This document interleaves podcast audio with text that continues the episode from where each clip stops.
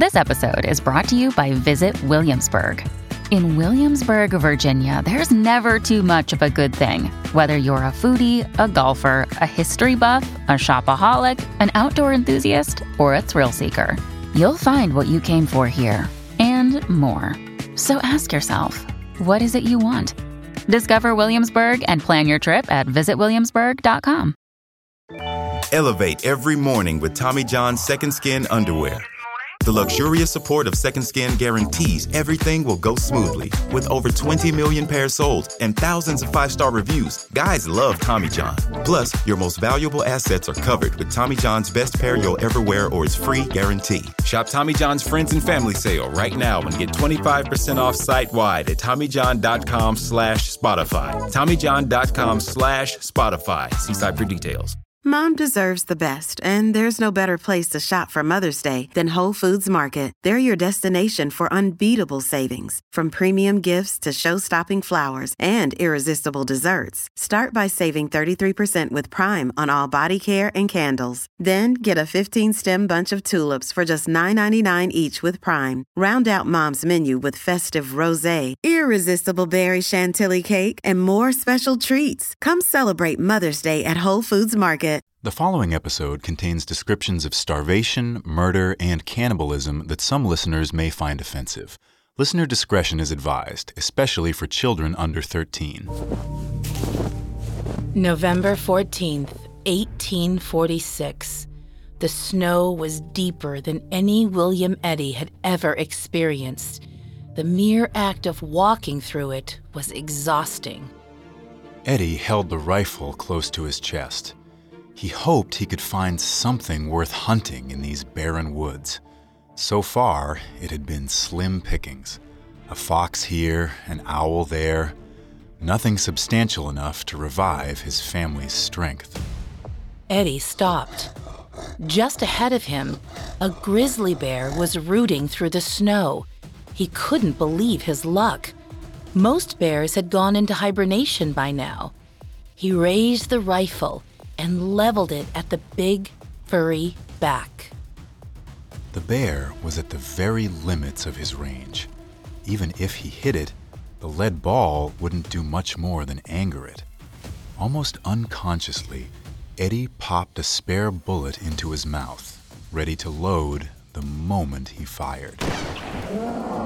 His first shot glanced off the bear's back, and the creature wheeled on him. Eddy ducked behind a tree, hurriedly reloading the weapon. He could hear it charging toward him through the snow. He poured more powder into the rifle and rammed the second ball down the barrel. As the bear rounded the tree, Eddy fired his second shot right into its chest at point blank range. Eddy cast aside the rifle and picked up a large stick off the ground. Wasting no time, he started beating the bear about the head with it to ensure it was dead. Satisfied, Eddy picked up his weapon and began to drag the massive carcass back to camp. For a while, at least, this little victory would keep his friends and family alive.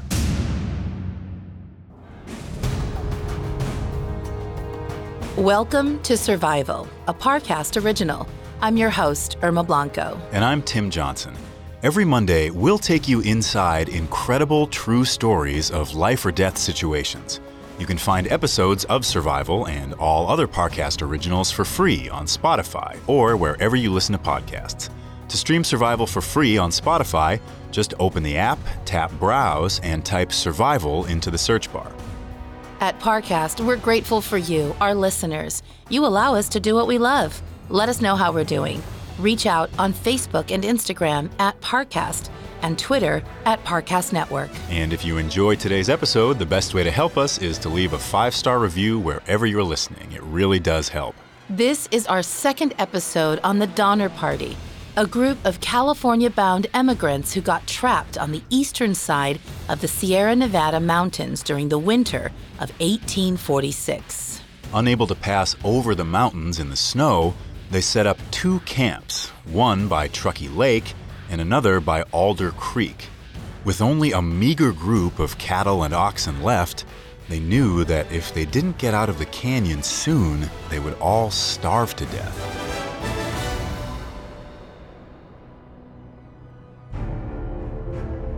In May of 1846, the Donner Reed Party set out west, spurred by ambitions of manifest destiny and a shared dream of settling in California. Their leaders, George Donner and James Reed, followed a guidebook written by Lansford Hastings entitled The Emigrant's Guide to Oregon and California. Hastings described a shortcut which he claimed would have saved them around 400 miles compared to the usual route to California. Ignoring warnings against taking the untested route, Reed and Donner tried their luck at this shortcut. In the end, it proved to be a treacherous and poorly thought out route. By the time they rejoined the proper emigrant trail in September of 1846, they had lost a month to backtracking and delays. Shortly afterward, James Reed quarreled with and killed another man, which caused him to be banished from the group. He set off towards California with a single companion, hoping to rejoin his family once they got there. James Reed and Walter Herron had a very rough time getting through the mountains. They ran out of food early on, and on more than one occasion, Herron suggested shooting and eating Reed's horse, Glaucus. Reed refused to consider this idea. On October 28th, the two starved and exhausted men stumbled into Sutter's Fort in California. As soon as they arrived, it started raining heavily.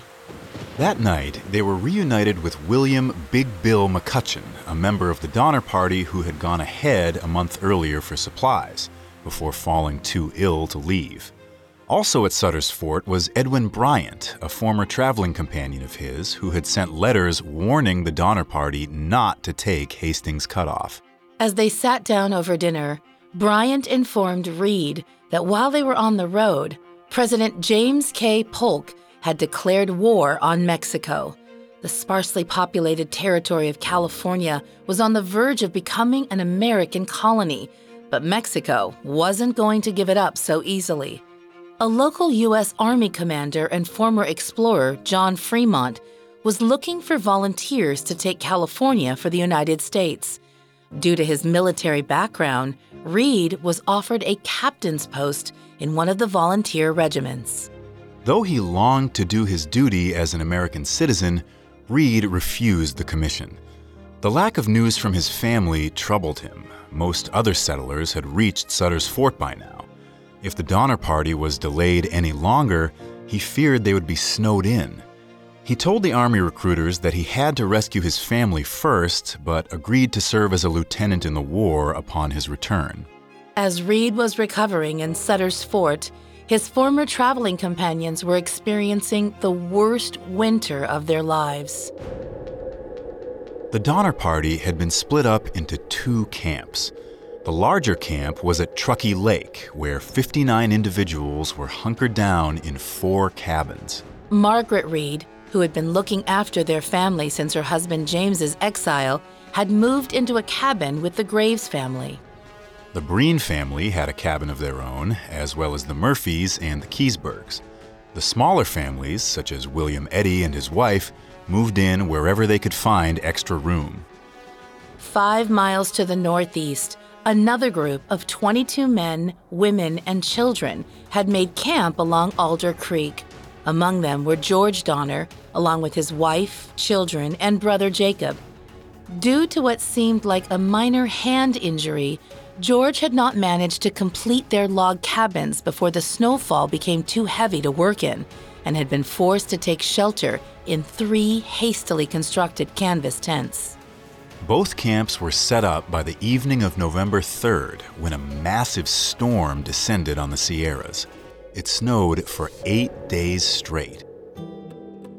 As they hid from the snowfall, the emigrants faced some difficult decisions each family that still had livestock, particularly the Breens and the Graveses, who had half a dozen oxen each, faced the question of whether they should butcher their whole herd right away or try and work through them one at a time to prevent the meat from spoiling.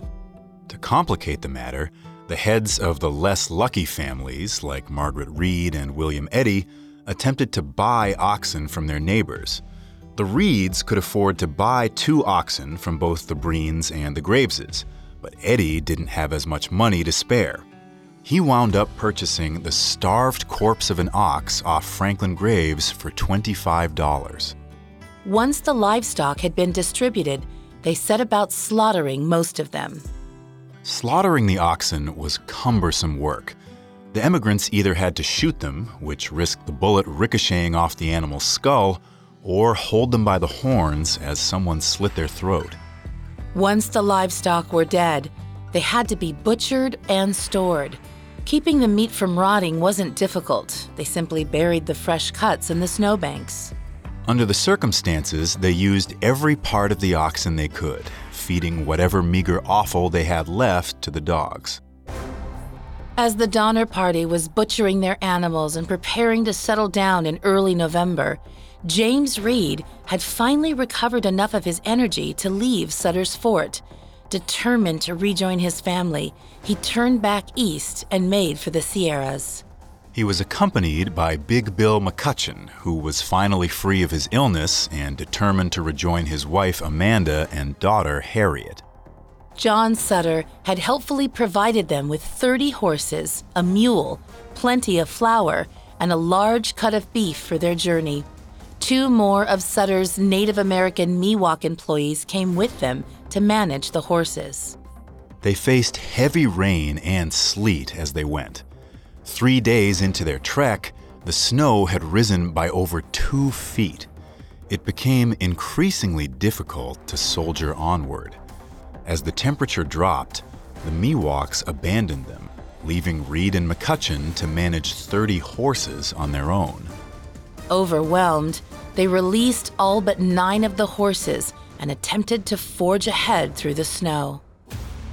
On their way, they encountered a tent containing two near starving settlers, who Reed referred to in his journal as Mr. and Mrs. Curtis. In return for some flour and beef, Mr. Curtis offered Reed and McCutcheon some of the meal they had been cooking when the men arrived a piece of their family dog. The weather became exceedingly harsh as Reed and McCutcheon continued to fight their way east climbing uphill through nine feet of snow, dragging nine horses behind them. Reed and McCutcheon grew exhausted one day after leaving the Curtises' shelter. They finally conceded that the weather was too strong for the both of them. As the snowfall intensified, the men turned back west. They couldn't have known it, but they may have been only 10 or 12 miles from reaching their families at Truckee Lake.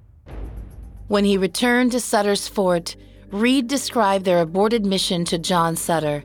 Sutter told him that there were not enough able bodied men to form a suitable relief party to help them due to the ongoing war with Mexico. Sutter then asked Reed how much livestock the rest of the party had with them. Reed later wrote, Sutter made an estimate and stated that if the emigrants would kill the cattle and place the meat in the snow for preservation, there was no fear of starvation until relief could reach them. Reassured, Reed rode out to San Francisco, where his post in the Mexican American War awaited. If the war ended soon, maybe he'd be able to gather the rescue party he needed. As James Reed rode west, his wife Margaret prepared to hunker down for the winter and wait for rescue in the Truckee Lake camp. She could not risk bringing her children out into the cold. But not all of the settlers had given up hope of escape. The 57 year old Franklin Graves had no intention of getting stuck there all winter. They had no reason to expect a rescue party, so they had to get help themselves. The day the snow stopped on November 12th, he set about rallying a party to scale the mountain. Later that day, Franklin Graves set off for the mountain with 12 to 15 individuals, all men, save for Franklin's two daughters. They were guided by Charles Stanton and the two Miwoks, Luis and Salvador. The expedition was doomed from the start. When the team reached the west end of Truckee Lake, they encountered banks of snow rising almost 10 feet high. Every step sank deep into the snow, making forging forward exhausting and inefficient. Soon, they could go no further. Frustrated, they turned back.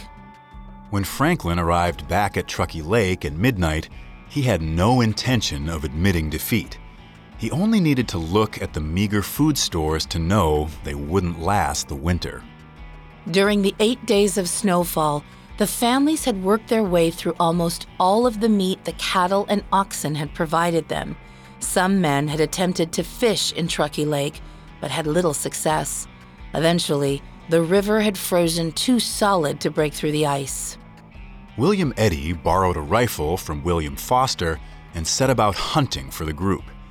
He was a talented marksman, but there were very few animals to be found in the surrounding wilderness.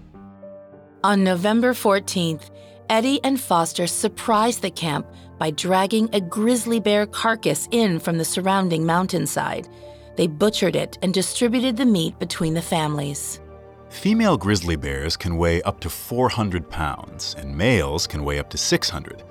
But even 600 pounds of meat wouldn't go far when divided between 81 hungry people.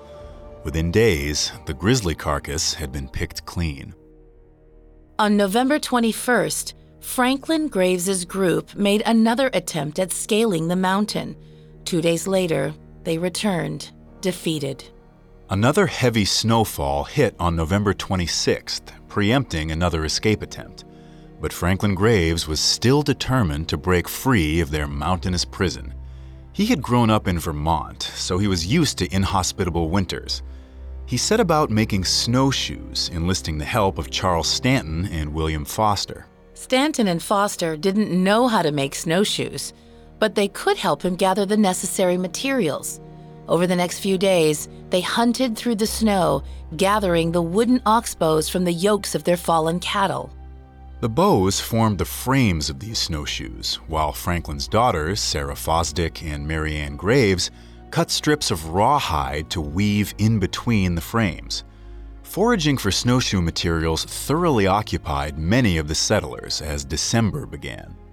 On December 9th, Charles Stanton wrote a note to the Donner family. The storm prevented us from getting over the mountains. We are now getting snowshoes ready to go on foot.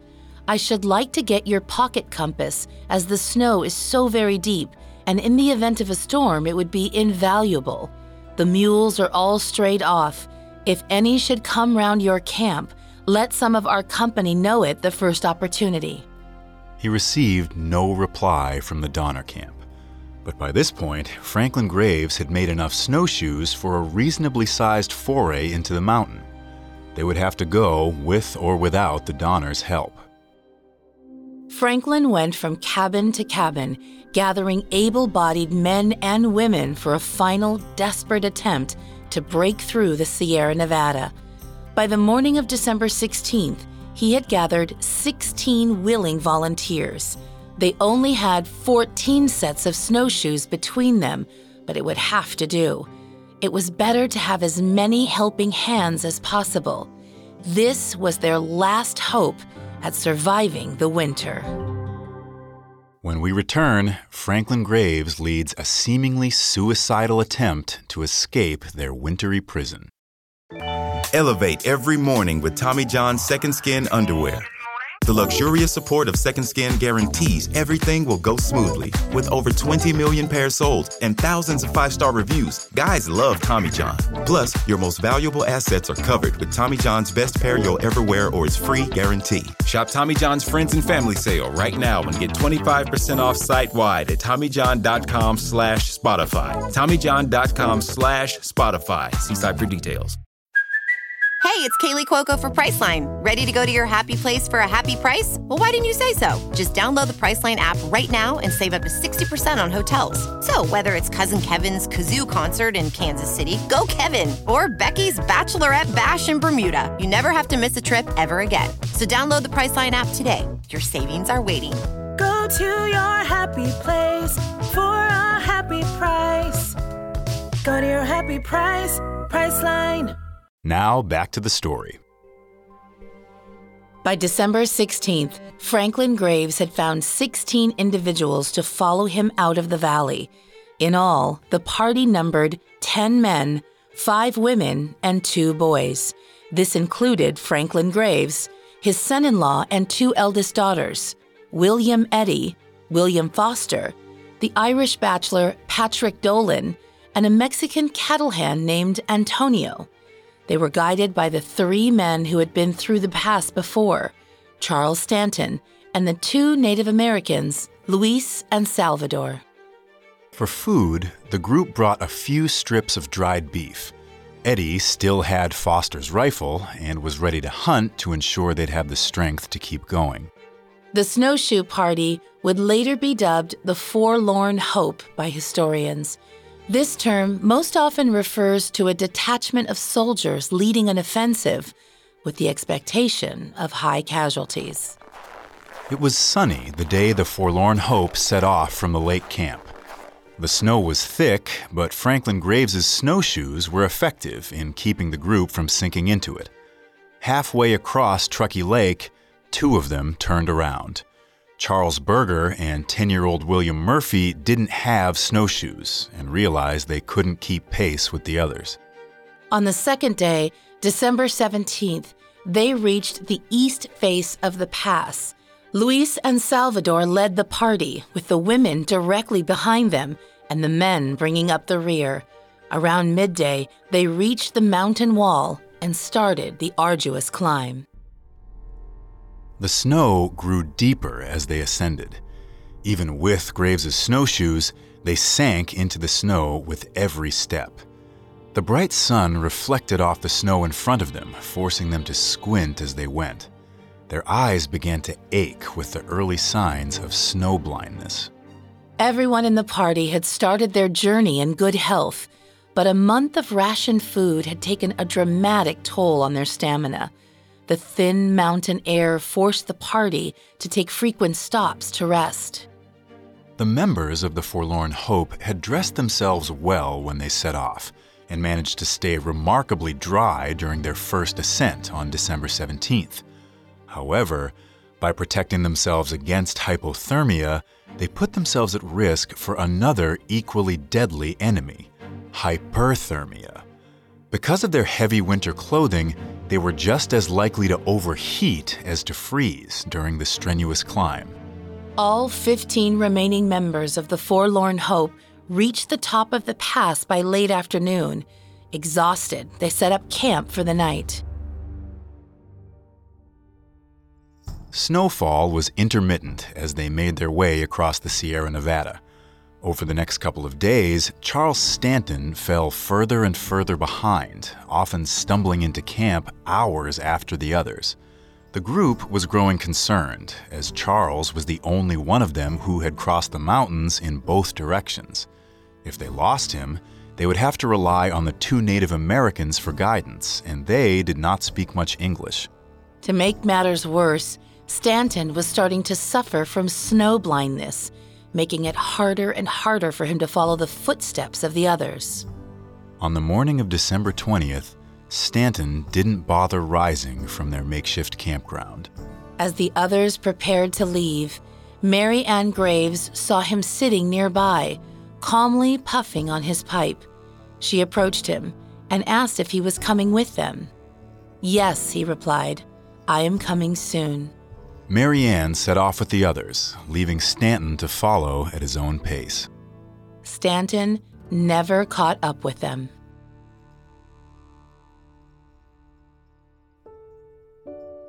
As the snowshoe group made their way along the Sierra Nevada, Patrick Breen continued his daily journal back by the lake. News traveled slowly between Truckee Lake and the Donner family's camp at Alder Creek. Milt Elliott had left for the Donners several days ago to check on them, and Breen hadn't heard a single word from him since. When he arrived at the Donners camp, Milt made a gruesome discovery. Jacob Donner was dead. He had never shaken the horrible feeling of hopelessness. As the snow had set in, he ignored his family's attempts to feed him. One day, he had gone to the table in the center of his tent, bowed his head, as if in prayer, and sat still until he died. Eliza Donner would later write of her uncle Not even the needs of his family could rouse him to action. He was utterly dejected and made no effort, but tranquility awaited him in death. The family was shaken by this tragedy, George Donner most of all. He watched as his able bodied family members dragged his brother's body out of the tent into the snow, unable to assist them due to his hand injury, which had become infected. At around the same time, a group of three single men living nearby died of starvation. As he lay weakly on the floor of his cabin, Joseph Reinhardt called to Doris Wolfinger, a woman who had been widowed earlier in the journey. When she came over, he confessed to the murder of her husband during their desert trek, a crime he had blamed on Paiute raiders. Then, finally free of his guilt, he died.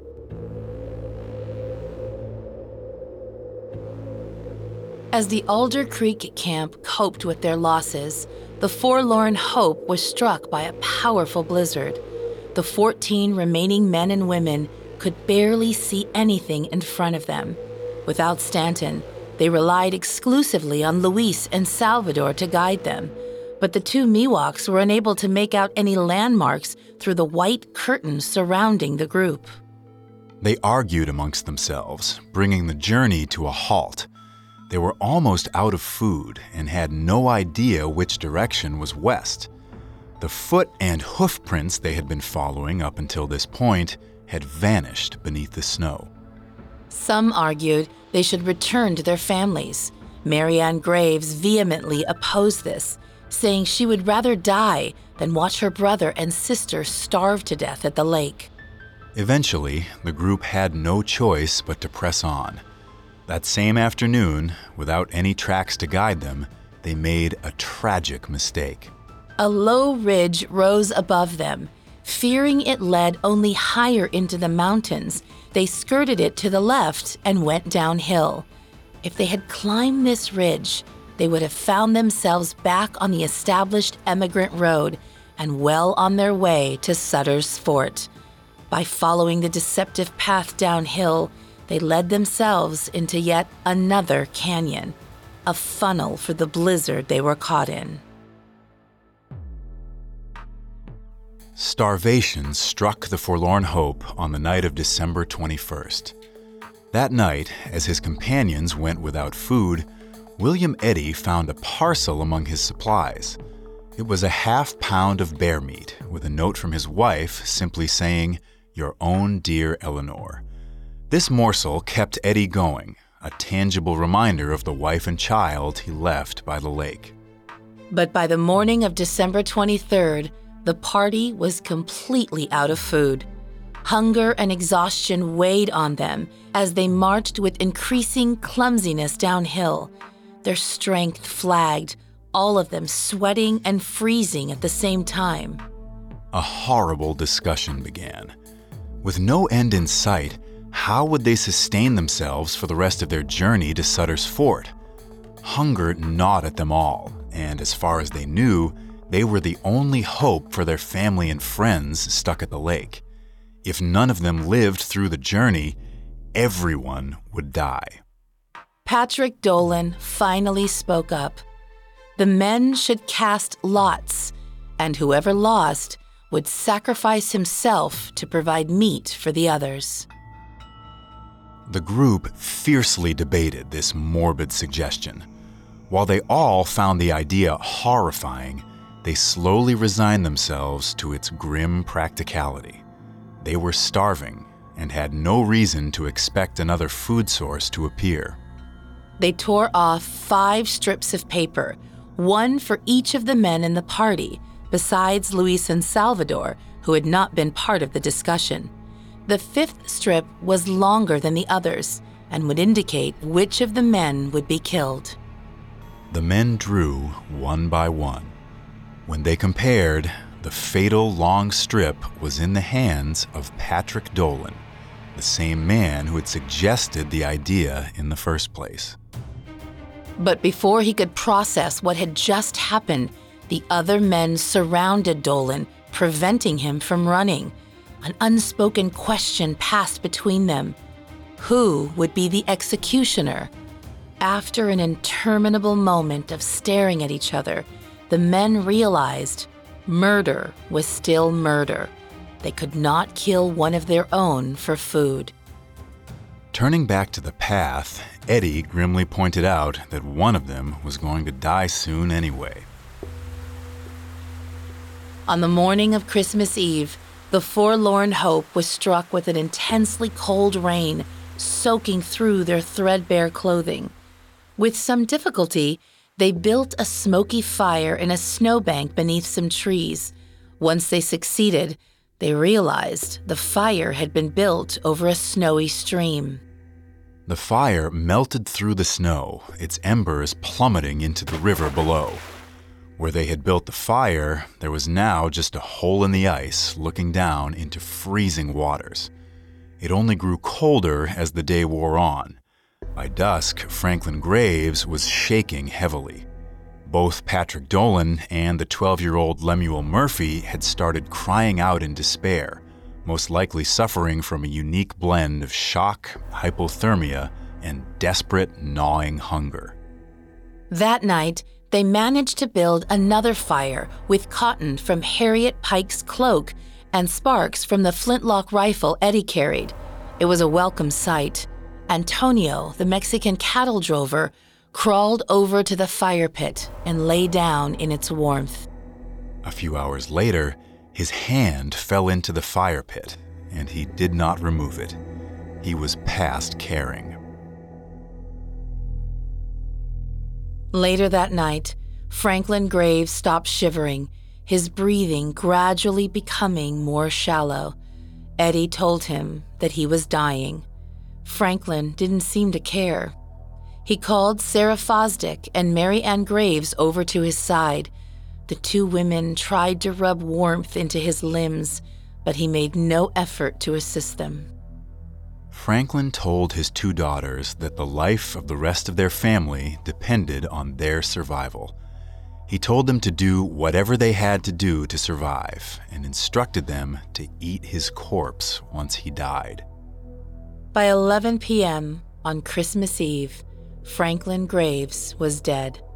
The fire had gone out, and it seemed like the 12 remaining settlers were going to freeze to death if they didn't do something soon. William Eddy had an idea, an old frontier trick he had just remembered.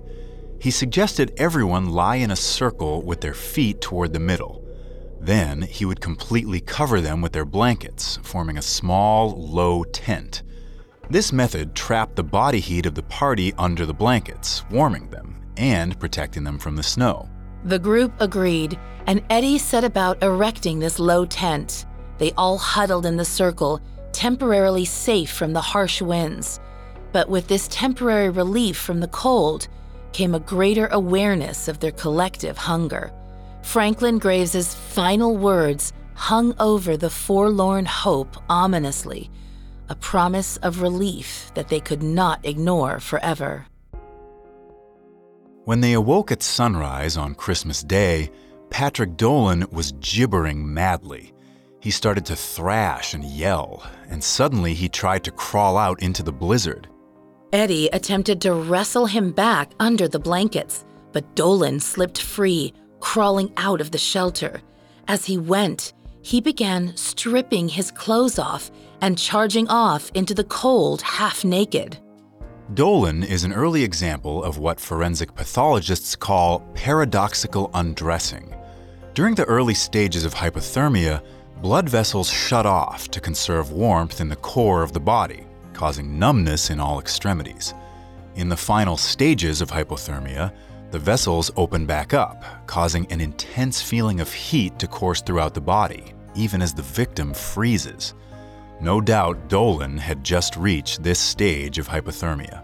Finally, Dolan returned to the rest of the group and slid back under the coverlets. He was dead by late afternoon. Their campsite became known as the Camp of Death. Here, the Forlorn Hope spent Christmas Day starving while the bodies of their companions lay nearby. Christmas Day for the Truckee Lake camp was a gloomy affair. For the last few days, Margaret Reed had been serving her children a glue like brew made from boiled ox hides. It was nutritious enough to keep them going, but tasted horrible. Christmas dinner in the Reed half of the cabin was a surprise for all of the children. Margaret had been saving a few dried apples, a teacup full of white beans, a little bit of rice, two square inches of bacon, and some tripe left over from the slaughtered oxen. It wasn't much, but compared to the boiled ox hides they had been eating, it was a veritable feast. In the Breen cabin, the exhausted Patrick Breen recorded, Extremely difficult to find wood. Uttered our prayers to God this Christmas morning.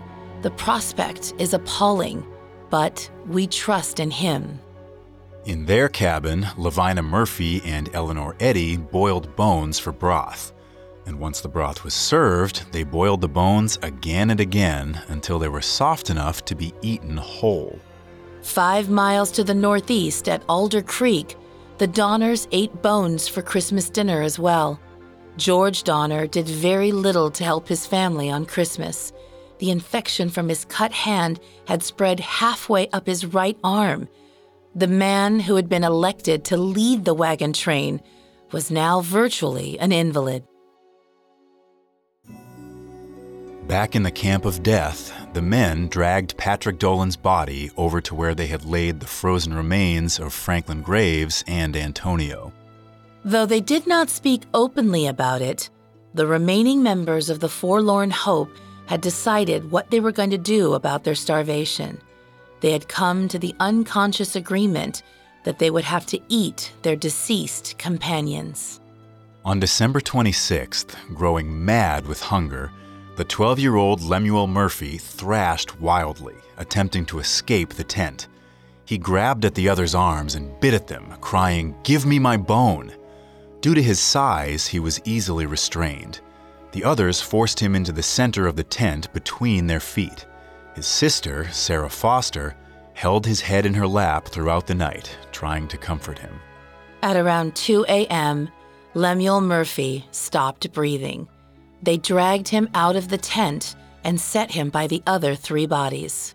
There were now only 10 members of the Forlorn Hope left. When we return, the Forlorn Hope finally makes use of their new food supply. What does Colgate mean by live life to the brightest? Could it be a rich glass of red sipped inside a Parisian cafe on a snowy night when my gaze is met by a tall, mysterious. I mean, brushing is directed with Colgate Optic White Pro Series toothpaste gives you a visibly whiter smile in just three days, so you can live life to the brightest and finish that glass without worrying about teeth stains. Colgate Optic White. Find it at all major retailers.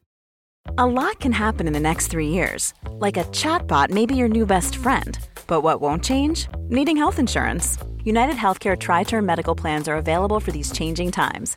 Underwritten by Golden Rule Insurance Company, they offer budget friendly, flexible coverage for people who are in between jobs or missed open enrollment. The plans last nearly three years in some states, with access to a nationwide network of doctors and hospitals. So, for whatever tomorrow brings, United Healthcare TriTerm Medical Plans may be for you. Learn more at uh1.com. Now, back to the story. December 27th, 1846. Eleven days after they set off to bring back help, the Forlorn Hope was down to 10 individuals five men and five women. Their guide, Charles Stanton, had been lost in the snow. Four others, Patrick Dolan, Antonio, Lemuel Murphy, and their leader, Franklin Graves, had died in the last three days. By the time the sun rose that morning, most of the survivors were ready to eat the dead. First, they had to start a fire. William Eddy set out using another old woodsman's trick to get the fire lit. He poured some black powder onto the tinder with hopes that he could force the damp wood to ignite. The gunpowder ignited more strongly than Eddy expected, burning his face and hands. Finally, After gathering enough dry tinder, they were able to get a proper fire going. When they realized what their white companions were planning on doing, Luis and Salvador moved away from the camp and made their own fire. The practice of cannibalism was unspeakably disgusting to them. When the Native Americans turned their backs on them, the three men, Jay Fosdick, William Eddy, and William Foster, set about butchering the four bodies. There was not much meat to be found on the starved corpses, but that did not deter the hungry survivors. They ate in separate groups so that no one would have to eat their family or watch someone eat their family. An alarming fact casts this gruesome meal into a different light. They had only gone six days without food. This raises the question why were they so quick to turn to cannibalism when they possibly had weeks before they were in danger of starvation? The answer is twofold. First, they were burning calories at an alarming rate while trudging through the snow. With the constant hunger and exhaustion, it certainly must have felt like they were starving to death. And second, they likely didn't know it was hypothermia, not starvation, that killed their five companions. After their initial meal, they had to make sure that the rest of the meat was portable and wouldn't go bad as they continued making their way towards California so they cut the remaining pieces of their companions into thin strips and stretched them beside the fire, close enough to dry, but not close enough to cook. It was a painstaking process that they worked at for two days. They were ready to travel again on the morning of December 29th. They loaded the dried meat into their packs, strapped on their snowshoes, and resumed their journey. They calculated they had about four days' worth of human meat in their packs. On the morning of January 1st, the surviving members of the Forlorn Hope made it out of the valley that had trapped them. Even as they escaped the snow, they did not feel like rejoicing. Their stores of meat were once again diminished. Some of them resorted to eating the strips of rawhide that held their snowshoes together. Jay Fosdick had been lagging behind the rest of them, his energy flagging from the unrelenting pace. Eddy fell in step beside him, encouraging him to keep going. That evening, over the campfire, William Foster suggested they kill Luis and Salvador for food. The Native Americans were growing weaker by the day, refusing to eat the dead. Eating the two Miwoks would be preferable to waiting for Jay to starve or for one of the women to collapse. Eddy argued against this, and after a tense discussion, the group fell into silence. When they awoke the next morning, both Luis and Salvador were gone. It was suspected that Eddy warned them that they were in danger, but it's just as possible that they read the body language of their white companions and fled. At this same time, Many of the party trapped in the lake camp were growing desperate. On January 4th, Margaret Reed prepared to make her own trip through the mountains. Before she left, they ate Cash, the last of the Reed family dogs. Virginia Reed later wrote her cousin Mary about this traumatic incident. We had to kill little Cash the dog and eat him. We ate his head and feet and hide and everything about him. Oh, my dear cousin, you don't know what trouble is. After the tragic final meal, Margaret took her daughter Virginia, her cook Eliza Williams, and Milt Elliott on an expedition through the mountains. Eliza turned back early, intimidated by the steep mountain climb looming ahead of them. At the same time, the remnants of the Forlorn Hope were growing hungry. Jay Fosdick lagged even further behind the others. If he didn't get food soon, they realized, he would almost certainly die. William Eddy and Mary Ann Graves went out ahead of the other six, hoping they would find some animals to hunt now that the snow was behind them. Hours later, Eddy and Mary Ann were delighted to find deer tracks in the cold earth. They followed these until they found the animal that made them.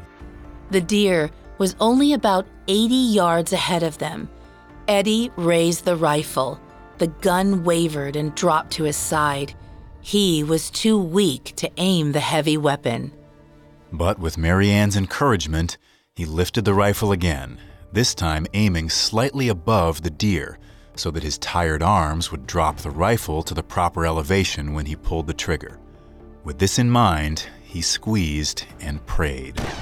The weapon fired, and the deer leapt in response. It bounded off, wounded but still alive.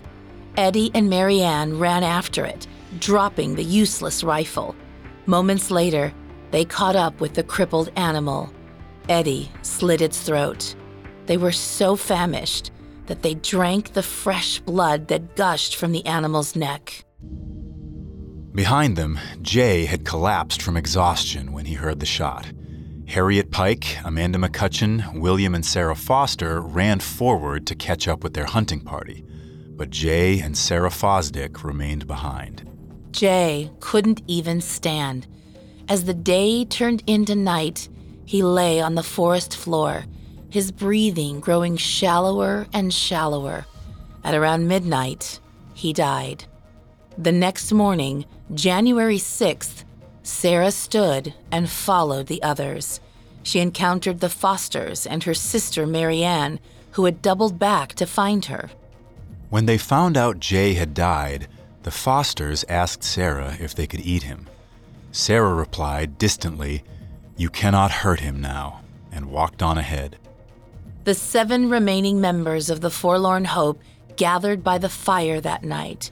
Sarah ate what remained of the deer, and the others ate what remained of her husband. The next morning, they set off again, their strength momentarily returned. The seven of them, five women and two men, were a sorry sight. By this point, their clothing had been worn ragged and barely hung together, exposing their skeletal frames. Their shoes were long gone, and they walked barefoot through the undergrowth. On January 8th, Milt Elliott, Margaret, and Virginia Reed stumbled back into the lake camp. The snow was too high to make any progress up the mountainside. Things were grim back on Truckee Lake. Families were growing weaker. Patrick Breen described how the snowbanks made life increasingly difficult for them. Quote, Snow higher than the shanty. It must be 13 feet deep. Cannot get wood this morning. It is a dreadful sight for us to look upon. Between the camps at Truckee Lake and Alder Creek, six members of the company had died, and the threat of starvation loomed constantly over those who still lived. They were running out of ox hides to eat, and bedbugs ravaged them whenever they tried to sleep. The stranded families were running out of time. Their only hope of rescue was the seven emaciated men and women trudging their way above the American River. By some accounts, William Foster was becoming deranged as the forlorn hope soldiered on.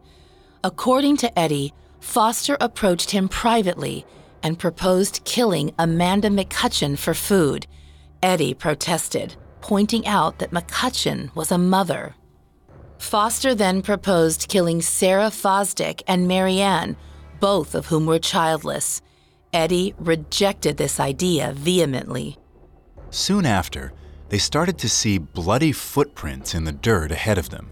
Following them, they discovered Luis and Salvador, the two Native American Miwok guides who had abandoned them several days prior. According to John Sutter's version of events, the two Miwoks were gathering acorns by a small stream. Some others claim they were merely lying by the stream, resting. They had been living on nuts, roots, or grubs for the last several weeks. Having refused to eat human flesh, they were even more emaciated than their former companions. The seven white men and women walked past Luis and Salvador, continuing up the trail. Then, Foster took the rifle from Eddy and walked back.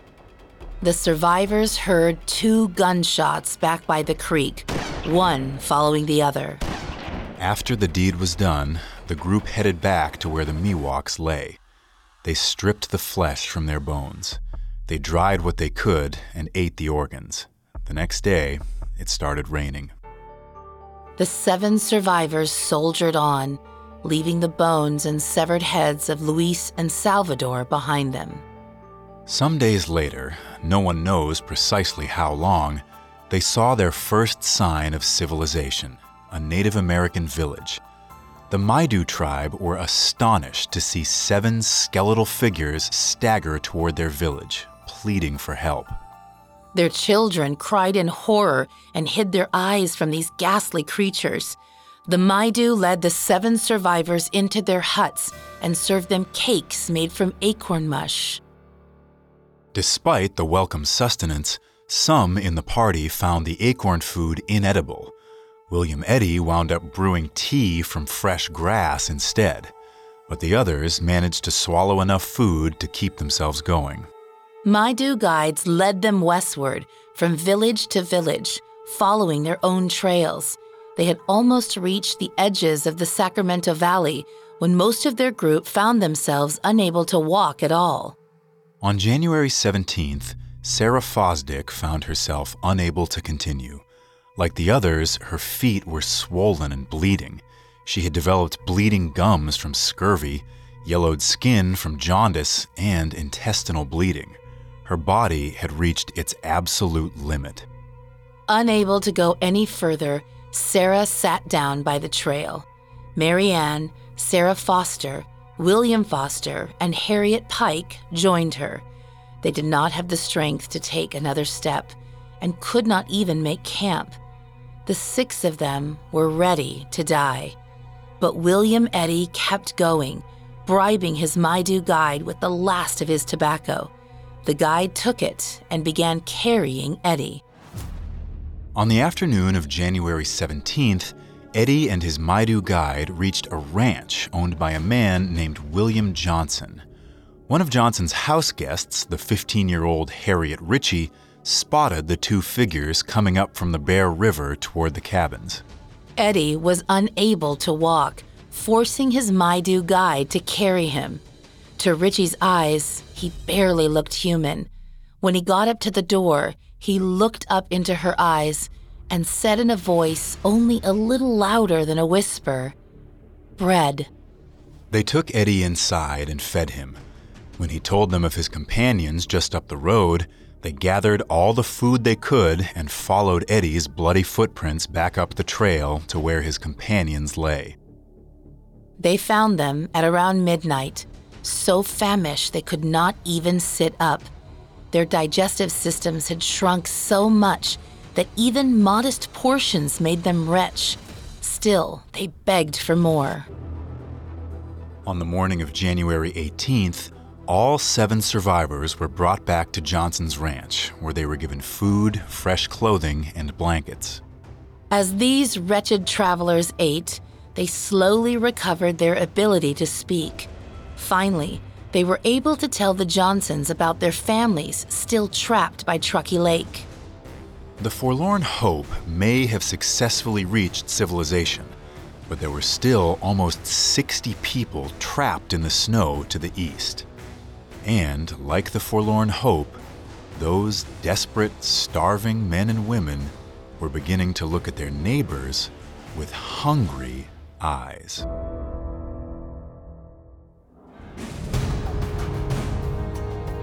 Thanks for listening to Survival. Next week, the survivors of the Forlorn Hope and James Reed attempt to rally rescue parties to save their friends and families. You can find all episodes of Survival and all other Parcast originals for free on Spotify.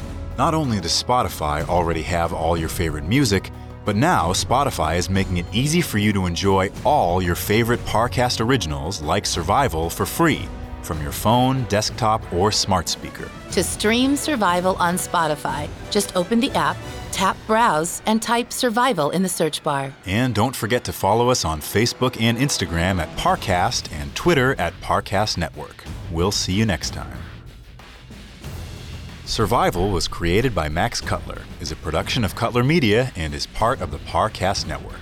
It's produced by Max and Ron Cutler, sound design by Andy Waits, with production assistance by Ron Shapiro and Paul Mahler.